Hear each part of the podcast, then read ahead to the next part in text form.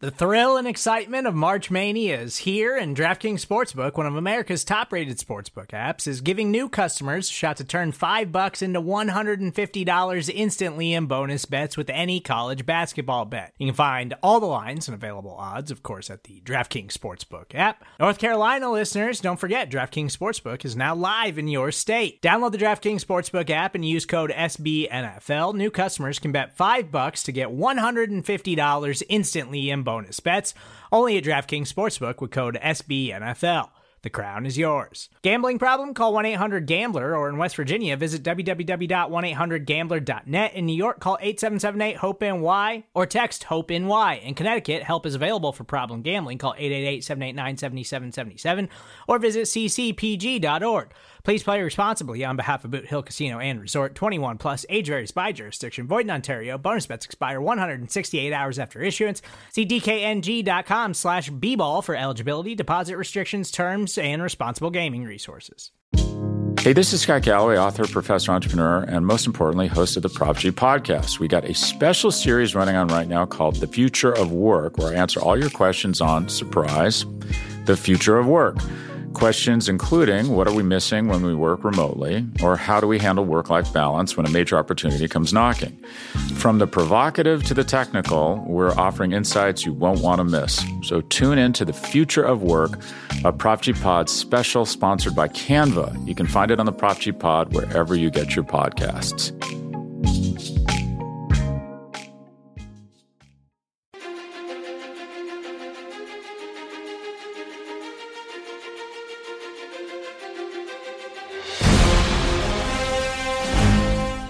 Welcome back into the Arrowhead Pride Podcast Network. I am Stephen Serda, very happy to be joined by Brandon Lee Gowton, the leader of BleedingGreenNation.com, our friends covering the Philadelphia Eagles. You can follow him on Twitter at Brandon Gowton. BLG, what's happening, my friend? Can we get a uh, vibes check? How, how you feeling a few days ahead of the Super Bowl? I'm feeling like I wish the Super Bowl was here already, Steven. I really, I really want Sunday to be here you know, it's it's fun in theory. You get all this build up, and it's such a you know big game, the big game, if you will. Uh, but really, it's just it's time. It's time for football. We'll have a nice conversation here today. I'm excited about that, but uh, I, I really wish I could just kind of fast forward to Sunday.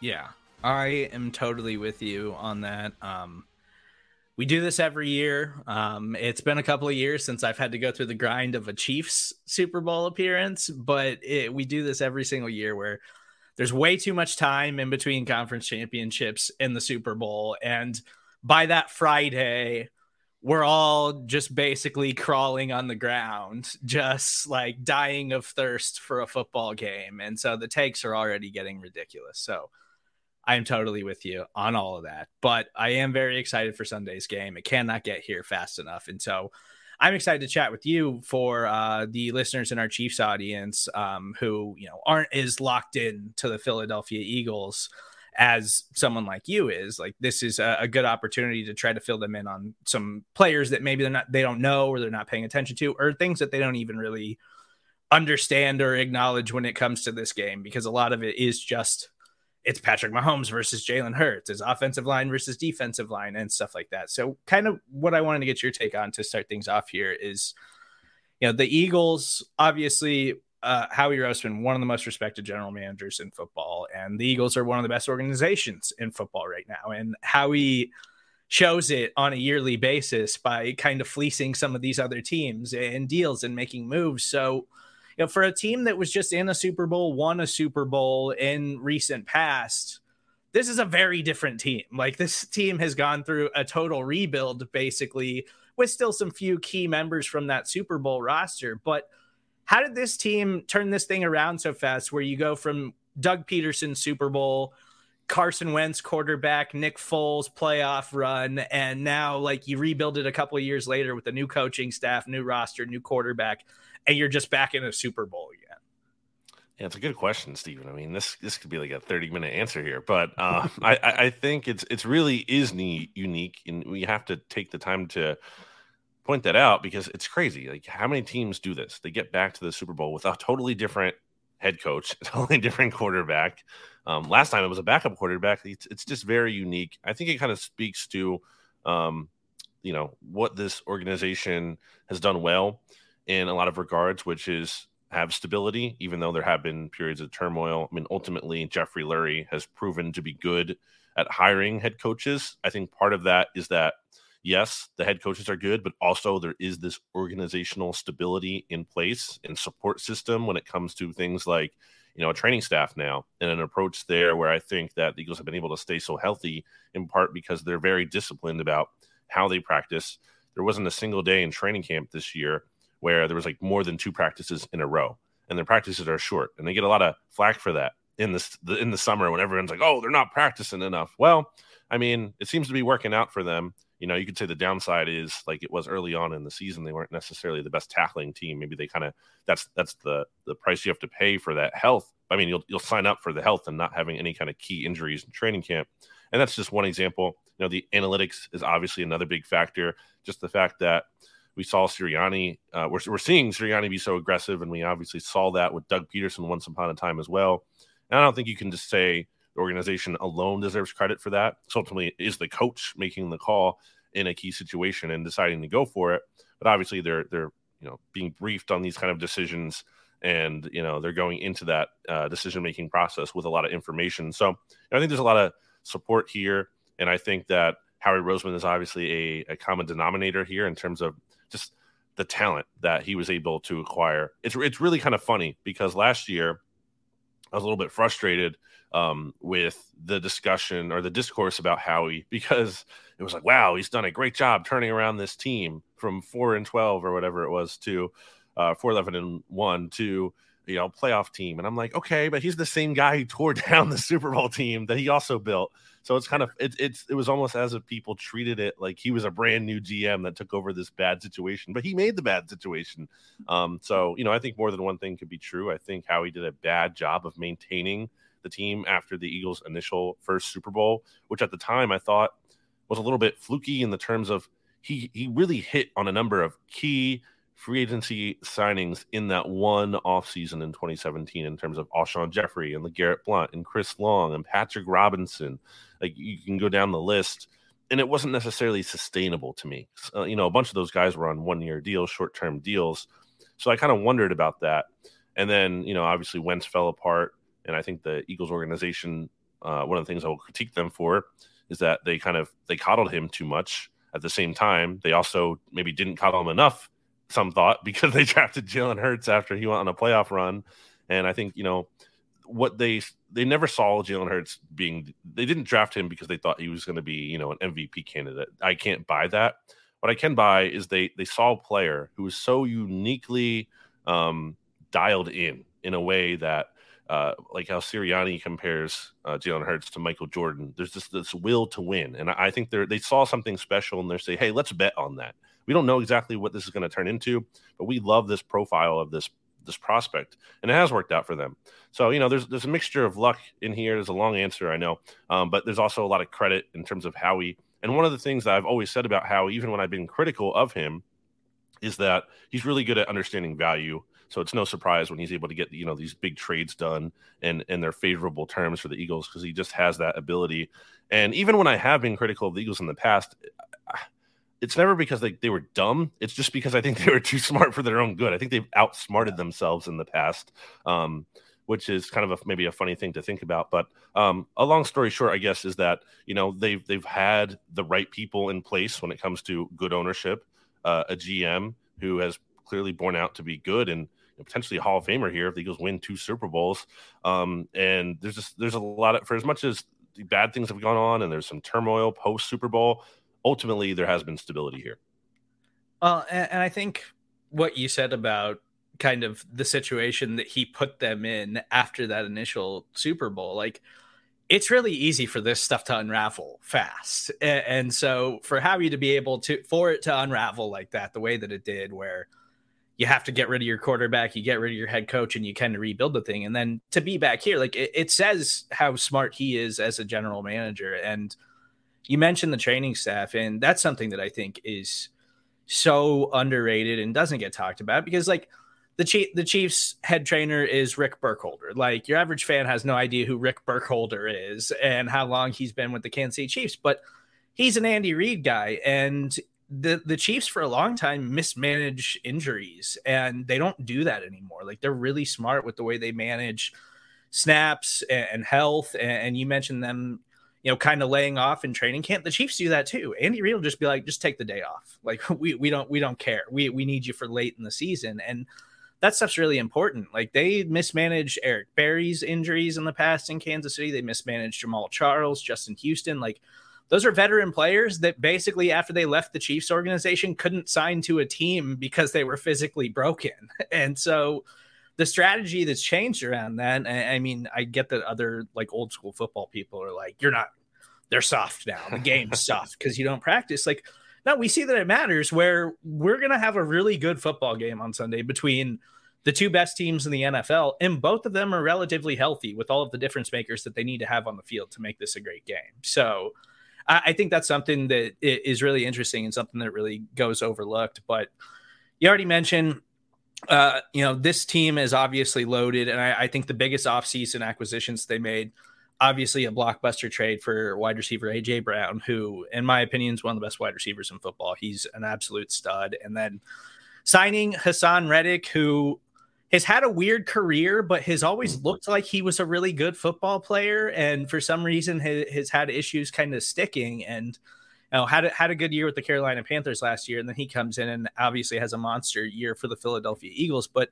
those are the guys that Chiefs fans know. Like those those are the guys that they that they are well aware of. But this team made a lot of moves this offseason, and the Chiefs played them last year and, and beat them in the regular season but this is a totally different football team. So I'm just curious, what are some other like under the radar moves that this team made this offseason or during the season at the trade deadline that just aren't highlighted enough that that are hugely impactful moves that help them get to a Super Bowl? Yeah, I, I, think you can also look at the fact that the NFL's interception leader and yeah. in Chauncey Gardner Johnson, who they were able to just pick up because the Saints clearly weren't willing to pay him long term. I saw Sean Payton speaking on FS1, and I saw you quote tweet this from me uh, about like, well, I don't know why the Saints got rid of him, and you were like, what? like, oh, well, maybe it's because of the Taysom Hill contract. Yeah. The, the Saints are negative sixty million dollars in cap space right now it's, it's a very nice it's a funny thing for him to be able to do. It's just like criticize them from afar for decisions that he made but he doesn't have to pay for it because he's moved on. Um, but yeah cj gj has been awesome and you know i think he could be a big factor in this game when we're talking about travis kelce and you know potential answers or at least not you know not going to shut him down by any means but at least slow him down a little bit or maybe um, you know cj gj can make a big play because he has a knack for doing that on the ball. I mean he's been really important here and I would think the team wants to sign him long term. We'll see after the season. He's a free agent. So is Marcus Epps, the Eagles' other starting safety. And then I'll point to James Bradberry as well. I mean, for the Giants to just cut him uh, at a later point in the offseason when basically, you know, there was no market for players at that. Well, I mean, relatively speaking, because it wasn't at the start of the new league year where everyone has their money and is willing to spend and be aggressive. You know, they released him a little bit later, so he didn't have the same kind of market that he would have if they had cut him or, or parted ways um, in the beginning of the year. And I remember once upon a time, if I'm not mistaken, like the Chiefs were in the mix there uh, as a team rumored to be interested in a potential James Bradberry trade if the Giants were going to deal him. Uh, he, he ends up getting cut, goes to Philly. I mean, in terms of passer rating allowed, which is just one way to look at a cornerback season, but he's a better passer rating allowed than Darius Slay this season. I, I, think you can make a case he he's been better. Um, obviously, most people take the body of work of Slay over Bradberry, but, but he's been that good. Is the point? So you have those two guys in the secondary, and this Eagles pass defense is so good, and everyone wants to talk about the defensive line, and they should. It deserves a lot of credit you know, you have four players with double digit sacks, never happened in the NFL before. Um, they've been crazy. And part of the reason they're so good up front, though, is because the secondary buys them time to get home and attack the quarterback. Yeah, I, am glad you mentioned James Bradberry because, yeah, he was the guy that I wanted the Chiefs to go after. And I understand for a player like him, but he's just always been so good and never really gotten recognized for how good he's been. He was good in Carolina and he was good for the New York Giants, even though they were a disaster with Dave Gettleman and Joe Judge and all of that and everything that was going on there. So, like, I understand why you wouldn't be super familiar with James Bradberry eh, when he was a New York Giant, but you should know who he is with the Philadelphia Eagles because he's been spectacular this season and yeah, just a really underrated NFL player. Um, but there's been a lot of discussion this week, and, it might go back to what what, what we already talked about. Like, there's just too much time in between the conference championship games and, and, the Super Bowl. But this is kind of what everybody does. Uh, I feel like is you you try to find all of the little microscopic things to pick apart and, and decide. Well, this is the difference maker. This is why this team isn't as good as their record shows, or, or, or whatever and so there's been a lot of scrutiny uh, around the Eagles' regular season schedule this season, which I think is ridiculous. They don't decide it. Um, all you can do is go out there and win on a weekly basis, and I don't think that should really dictate uh, how highly you think uh, of a particular team. And I f- felt like the Eagles were really being slept on uh, ahead of the playoffs to the point where I initially was picking the San Francisco 49ers, and I switched a lot of my stuff to the Eagles in the Super Bowl because – you know, they had that month or so at the end of the season where Jalen Hurts eh, goes down with the shoulder injury and you know, they're not playing their best football, but they're injured. There was a ton of other injuries that they were dealing with at that time. Like Lane Johnson, who is an all-world tackle, was was banged up. And and they were dealing with some other stuff. I, I just feel like a lot of people keep finding ways to explain why they should doubt the Eagles when the Eagles are obviously one of the two best teams in football. And I don't think that the schedule should really mean all that much when it comes to this game. It, it's one game against one football team, and, and it comes down to who can game plan better and who can execute better. There's also a lot of like maybe inconsistent uh, holes to poke at the Eagles that people do. It's like, well, you know, Sirianni isn't good because the roster is really good. But then, um, you know, Jalen Hurts, you know, he's he's not that great because of this. And then like, it's just like, okay, but then how did they win all these games? How did how did this happen? It's prior um, to the injury, he was the only one in my mind who was close to Mahomes in the MVP discussion.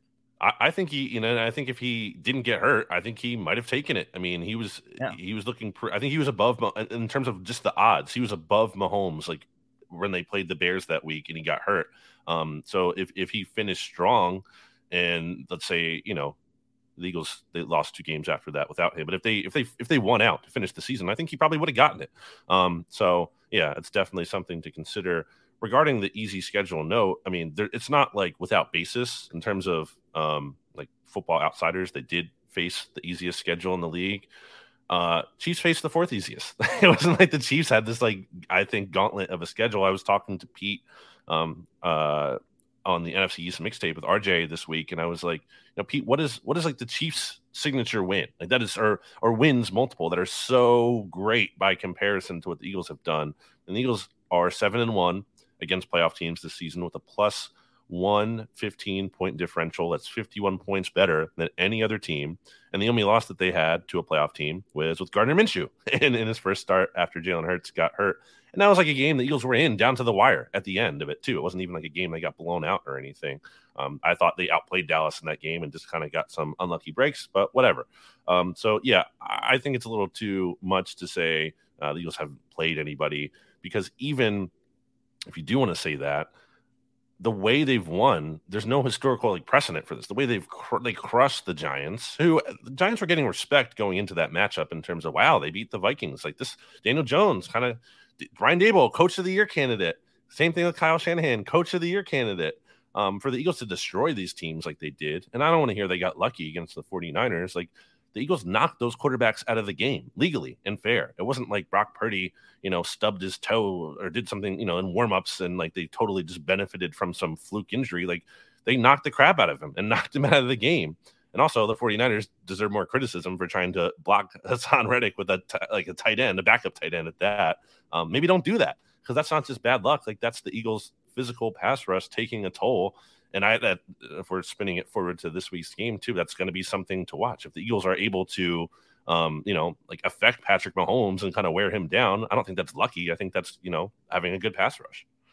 Yeah, I'm not looking forward to Andrew Wylie versus Haason Reddick in, in this game. Um, Wylie's been better than he, I think he gets credit for this season, but still going against Haason Reddick, who the Chiefs tackles really struggle with speed guys, mm. and Haason Reddick is explosive. Man, that guy that guy can get off the ball quick and get around the corner. So, not looking forward to that matchup, but we'll see uh, what Andy Reid has in store, and, and, hopefully they'll find a way to try to slow that Eagles pass rush down. Um, uh, another um, individual, I guess, on the Eagles roster that I feel like gets criticism a lot, and, and something that I, am hoping you can help me explain because I, I'm not as in tune with this as you are. But defensive coordinator Jonathan Gannon, I feel like he gets a lot of criticism for his schemes and, and his play calling, and I'm just curious, like, do you mm-hmm. think that that's warranted? Like, does he deserve criticism for the the way he approaches defense, or and is it like just they've just got so much talent it doesn't matter and they overcome that? Or does he deserve more respect as a defensive coordinator?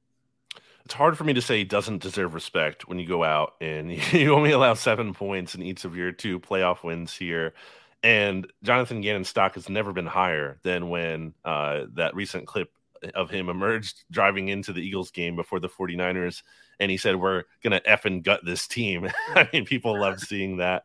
I love seeing that. I mean, that's the side of Gannon we haven't seen before. Um, I get. I mean, I, I have criticized Gannon for being, I think, at times too passive, and and I get conceptually what he's trying to do makes sense from like an analytical standpoint of you want teams to have to go on these long drives because in theory there's going to be a mistake at some point a penalty that knocks them off schedule like a holding or whatever or a turnover. Um, it could be not even because that team is bad but because you know there's just a, a tip ball something fluky kind of happens and you, and you capitalize on that as opposed to allowing the big plays um, which you know can do a lot of damage. But i think there's times where he's gotten a little too married to that idea. And I think there are times where you have to force the issue and you can't just sit back and allow the offense to do things. And this is specifically manifested as an issue against these teams with top quarterbacks who aren't going to make that mistake. They're, if you give them things underneath and you play off them, they're just going to be able to go down up and down the field all day long and take advantage and not make those mistakes. So I will say I'm more encouraged about Jonathan Gannon lately but like the biggest question of this game, really, the the biggest area of of concern for the Eagles is how is Jonathan Gannon going to look against the top quarterback? Because if you want to get into the Eagles' schedule and like what we just talked about before, I think a valid criticism is like, you know, who have they played at quarterback? That is definitely something you can kind of wonder about. And how has Gannon looked against those teams? You had Aaron Rodgers. He wasn't like amazing necessarily, but he did pretty decent and then Jordan Love, you know, had a, a good some played decently when he had to fill in after Rodgers got hurt in that game. And again, Rodgers wasn't even playing at 100%. He had a broken thumb or whatever, and kind of just a weird year for him in that team.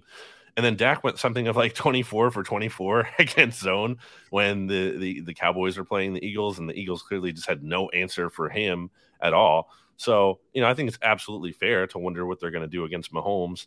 And that's not even necessarily the biggest slight against Gannon because what can you do against Patrick Mahomes at some yeah. level? It feels like you have to, um, you know, prevent yourself from getting totally annihilated. Maybe there has to be a moment where you're, you're you know, you can't keep them to, you know, zero touchdowns, three interceptions, but you just need that one turnover, that one mistake that you capitalize on it. I think it's it looks like something like that. But uh yeah, that's that's the big question. Can Gannon do anything to kind of like at least keep Mahomes in check? It's not about shutting him down. It's just like slowing him down a little bit.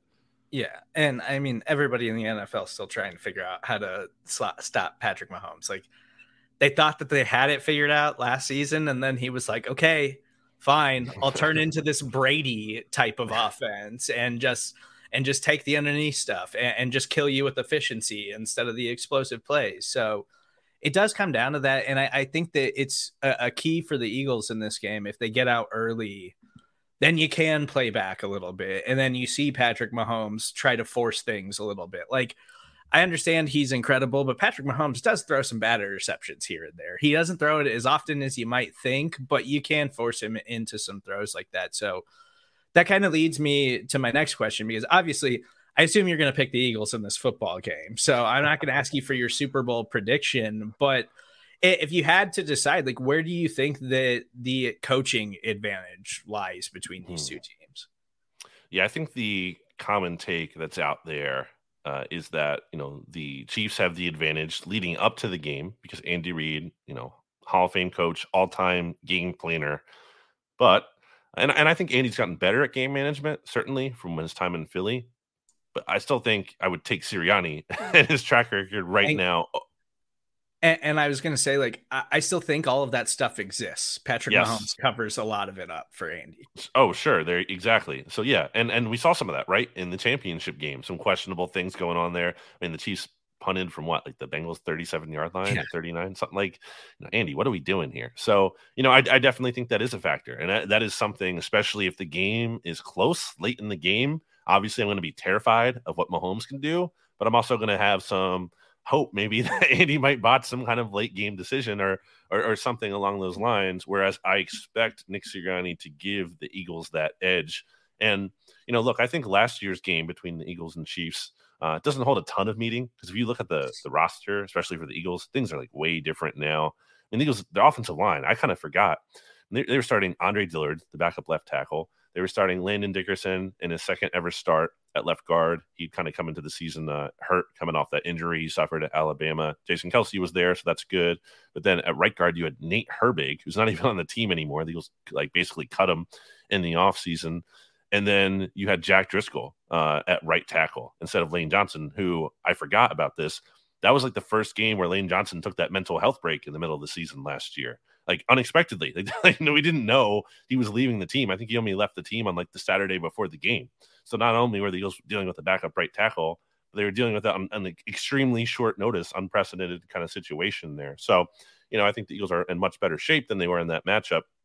But one thing I would hope that Nick Sirianni has learned from is uh, you can't kick field goals in the red zone against the Chiefs or, you know, closer down to that area. And I think there like he kicked field goals from like 25, 29, and like 31 yards out. You can't do that. You, just, you can't do that. They have to go for it basically every single time I get on the Bills from last year's divisional playoff round where everyone's like, oh, they did everything they could and then the Chiefs, you know, just did that incredible comeback at the end. To me, I was like, no, they didn't do everything they could because they could have went for two after they scored that touchdown at the end to force the Chiefs to get into the end zone and not just get a field goal because Patrick Mahomes can get a field goal with 13 seconds or whatever it was, but a touchdown probably not as likely. So um, I think the Eagles have to go all out, balls to the wall, and I think they have the head coach who is equipped to do that it's those crucial in-game decisions are, are, what can decide a football game and that was part of why i picked the eagles in the nfc championship game over the 49ers because oh, yeah. like one thing that you can guarantee about kyle shanahan is he's going to play it way too safe with the offense that he has and the personnel that he has He'll punt when he shouldn't punt. He'll settle for a field goal when he shouldn't settle for a field goal. And we see him do that year after year after you year. Won't throw a challenge flag when it's obviously yeah. like a situation where yeah. even if you, you you lose, at least you lose a timeout like in a challenge as opposed to giving up seven points. Yeah, and th- there's something to be said, and I, I know like Br- uh, Brandon Staley for the Chargers like got crushed for it, but it, it it was his own doing because he had the aggressive approach, and then he like backtracked that. It was like it, it, was like the conversations around him as a coach like got into his head and then yeah. he started questioning his own decision making and Nick Sirianni does not waver in that stuff. So that's something that I can really respect about him as a head coach is like you know he's going to be aggressive. You know he's going to try to put his foot on your throat at, at every moment of the game where they have an advantage and that's something that I think you can say you don't know Andy Reid's going to do that. Andy Reid, like he'll go for an occasional fourth down, but most of the time Andy Reid is more likely to punt or, or go for three as opposed to going for a fourth down conversion, even with Patrick Mahomes, which is absolutely insane. But last thing before I, I let you go, BLG, um, you mentioned the offensive line from the last time they played, and I, I was looking at the Eagles Super Bowl offensive line because like that that I feel like that's one of the main things I remember about that Super Bowl is like that offensive line was just insane. Like mm-hmm. You just could not put pressure on anybody that was back there because that offensive line was just like a dominant force. And this offensive line, while it still has some cornerstones, is different, but seems like it's nearly as good as the one that was like totally impenetrable a few years ago in the Super Bowl. So, like, what's changed there? How have they adjusted that? Yeah, I mean, I, I would I would say it's better in terms of you know you had your backup left tackle in the Super Bowl. And the Eagles played last time. They had uh, Halapoulivaati Vaitai, Big V, in there filling in for Jason Peters, and he had a great run in the playoffs there. But still, I mean, I would take. I think anyone would take Jordan Mailata and what he's become uh, over. Uh, Big V, and then a left guard. The Eagles had like a left guard competition. They're rotating their left guards at one point during the season between Stefen Wisniewski and Chance Warmack. And now they have Landon Dickerson. He was named to a Pro Bowl this year. That was a little generous, but still very good player uh, accomplished player, um, big pedigree. Jason Kelce is what five time All Pro now or three like and just Pro Bowls. just yeah, getting stronger as he like, gets older. There's talk that he might retire, and he, maybe he will, but like he doesn't need to. he yeah. feels like he could play multiple more seasons at an All Pro kind of level, and just even further cement his Hall of Fame status, uh, especially if he gets a second Super Bowl ring here.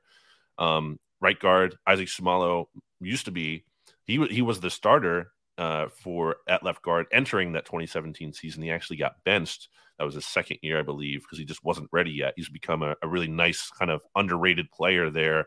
Um, maybe a step below Pro Bowl, but a, a, certainly a really a good player, above average player by any means. And then Lane Johnson is just like you said, all world kind of like might be the best tackle, not just right tackle, like the best tackle in the NFL. That kind of player. And I don't know how it's been the case, but for somehow this uh, injury he's playing through has seemingly not like impacted him majorly. At least like he, I don't believe he's given up a single like sack or pressure or whatever in the playoffs. He's been awesome. So that unit is just so strong up front. And I know the Chiefs have a good offensive line too, but kind of like you mentioned, those tackles I kind of wonder about not only going up Reddick, but Josh Sweat on the other side as well. There, I think that's going to be a big matchup between him and Orlando Brown but yeah, you know, I think um, there's lessons to be learned from how the Eagles won their last Super Bowl, and it's building to the trenches and, and valuing those. And I think there's also something to be said for having a quarterback who's just so composed out there. And I think that's what Jalen Hurts has given him. And, and to be clear, having an offensive line like that in front of you uh, certainly makes it easier for you to be composed because you're not really getting rattled too much with how they're playing. Um, but yeah, it's a special team. There's a lot of talent. Um, I am leaning, you know, towards the Eagles to win. I'm not making my official uh, pick yet. But I do think the reality of this all is we're, we're spending a lot, not just you and I, but the whole discourse of this week. We're spending so much time talking about these matchups and everything. When I think we all know deep down, it's going to come down to like whoever has the ball last, whoever makes a play. It's I think it's a coin flip kind of game.